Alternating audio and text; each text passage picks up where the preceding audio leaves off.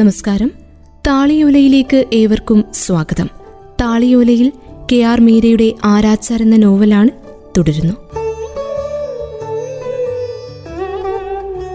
പുകയുന്ന cigarette ദൂരെ എറിഞ്ഞ് അച്ഛൻ ഭവ്യതയോടെ അവരെ എതിരേറ്റത് തന്നെ മുറിയിലേക്ക് കൊണ്ടുപോകുന്ന കാഴ്ച ഇപ്പോഴും എന്റെ കൺമുന്നിലുണ്ട്. കാറിൽ നിന്നിറങ്ങിയ പാടെ ചെറുപ്പക്കാരൻ തന്റെ തുകൽ ബാഗ് തുറന്ന് വലിയൊരു ക്യാമറ പുറത്തെടുത്ത് ഞങ്ങളുടെ ചിത്രമെടുക്കാൻ തുടങ്ങി.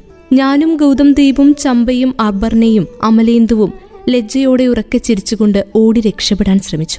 ഓടുമ്പോഴും ഞങ്ങൾ തിരിഞ്ഞു നോക്കുകയും അയാൾ ചിത്രമെടുക്കട്ടെ എന്ന് ആഗ്രഹിക്കുകയും ചെയ്തു. നമുക്ക് ഗൃഥാദായുടെ മുറിയിൽ എത്തി നോക്കാം. അയാൾ അകത്തേക്ക് പോയപ്പോൾ അമലേന്ദു ഞങ്ങളെ നിർബന്ധിച്ചു. പിന്നീട് SSKM ഹോസ്പിറ്റലിൽ വെച്ച് അവൻ പനി പിടിച്ചു മരിച്ചുപോയി.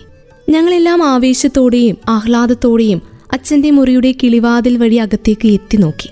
വരിഞ്ഞ പ്ലാസ്റ്റ് അഴിഞ്ഞു തുടങ്ങിയ ഒരു വട്ട കസേരയിൽ നിറഞ്ഞിരുന്ന റിപ്പോർട്ടറുടെ മുഴച്ചു നിന്ന കുടവയറും അയാളുടെ മുന്നിൽ വെച്ച ടേപ്പ് റെക്കോർഡറും മാത്രമേ എൻ്റെ ഓർമ്മയിൽ അവശേഷിക്കുന്നുള്ളൂ. അച്ഛൻ്റെ മീശയും മുടിയും അന്ന് വളരെയൊന്നും നരച്ചിരുന്നില്ല. ജാത്രയിൽ ജമീന്ദാരുടെ വേഷം ധരിച്ചു നിൽക്കുമ്പോഴുള്ള അതേ അന്തസ്സോടെ അച്ഛനൊരു പഴയ കയറിൻ്റെ കഷ്ണം കൊണ്ട് കുടുക്ക് തീർത്തുകൊണ്ട് ഉറക്കെ സംസാരിക്കുന്നത് ഞങ്ങൾ കേട്ടു. ഇത് സാധാരണ തൊഴിലല്ല ബാബു, ഇതൊരു വലിയ കർമ്മമാണ്. ഞങ്ങളുടെ കുടുംബത്തിലെ ആദ്യത്തെ ആരാച്ചാർ രാധാരമൺ മല്ലിക്കിന് അദ്ദേഹത്തിന്റെ കൈകൊണ്ട് മരിക്കുന്നവർക്ക് സ്വർഗം ലഭിക്കുമെന്ന് ഭഗവാൻ മഹാദേവൻ വരം നൽകിയിരുന്നു. അതാണ് സങ്കല്പം. അതിന്നും പരമ്പരയായി തുടരുന്നു. ഞങ്ങളുടെ കൈകൊണ്ട് മരിക്കുന്നവർ സ്വർഗത്തിൽ തന്നെ പോകും. അതുകൊണ്ട് സത്യം പറയാമല്ലോ, വിധി വന്നു കഴിയുമ്പോൾ പഴയ ജയിലൈജി ബസുബാബു തൂക്കുപുള്ളികളുടെ തോളിൽ തട്ടിപ്പറയും, നിന്റെ ഭാഗ്യം ഗൃഥാമല്ലിക്കിന്റെ കൈകൊണ്ടല്ലേ തൂങ്ങുന്നത്, നേരെ സ്വർഗത്തിൽ പോകാം. ദാ നോക്ക്, ഇങ്ങനെയിരിക്കും ഞങ്ങളിടുന്ന കുടുക്ക്. ഈ കുടുക്കിന്റെ പ്രത്യേകത, ഇത് ഗൃഥാമല്ലിക്കുമാർക്ക് മാത്രമേ ഇടാൻ സാധിക്കുകയുള്ളൂ. ഞങ്ങളുടെ അടുത്ത് നിന്ന് ജോലി പഠിക്കാൻ എത്രയോ പേർ ഇവിടെ വന്നിട്ടുണ്ട്. ഞങ്ങളിത് എല്ലാവർക്കും പഠിപ്പിച്ചു കൊടുത്തിട്ടുമുണ്ട്. പക്ഷേ ആർക്കും ഇത്ര ഭംഗിയുള്ളൊരു കുടുക്ക് അച്ഛൻ കുടുക്ക് ഉയർത്തി കാണിച്ചു. വളരെ കുപ്രസിദ്ധനായ ഒരു കൊലയാളിയാണ് നിങ്ങളുടെ ഇര. ഗൃഥാജി, പേടിയുണ്ടോ നിങ്ങൾക്ക്? ഹേയ്, എനിക്കെന്ത് പേടി ബാബു. ഈ ക്രൂരനായ കൊലയാളിയെ കൊല്ലാൻ ദൈവം എന്നെ തിരഞ്ഞെടുത്തിരിക്കുകയാണ്.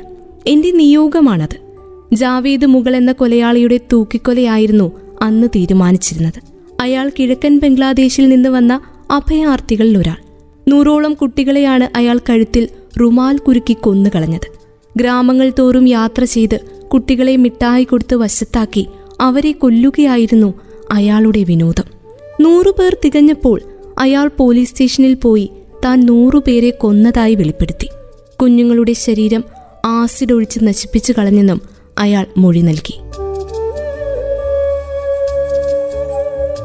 താളിയോലയിൽ കെ ആർ മീര എഴുതിയ ആരാച്ചാർ എന്ന നോവലാണ്. തുടരും അടുത്ത അധ്യായത്തിൽ.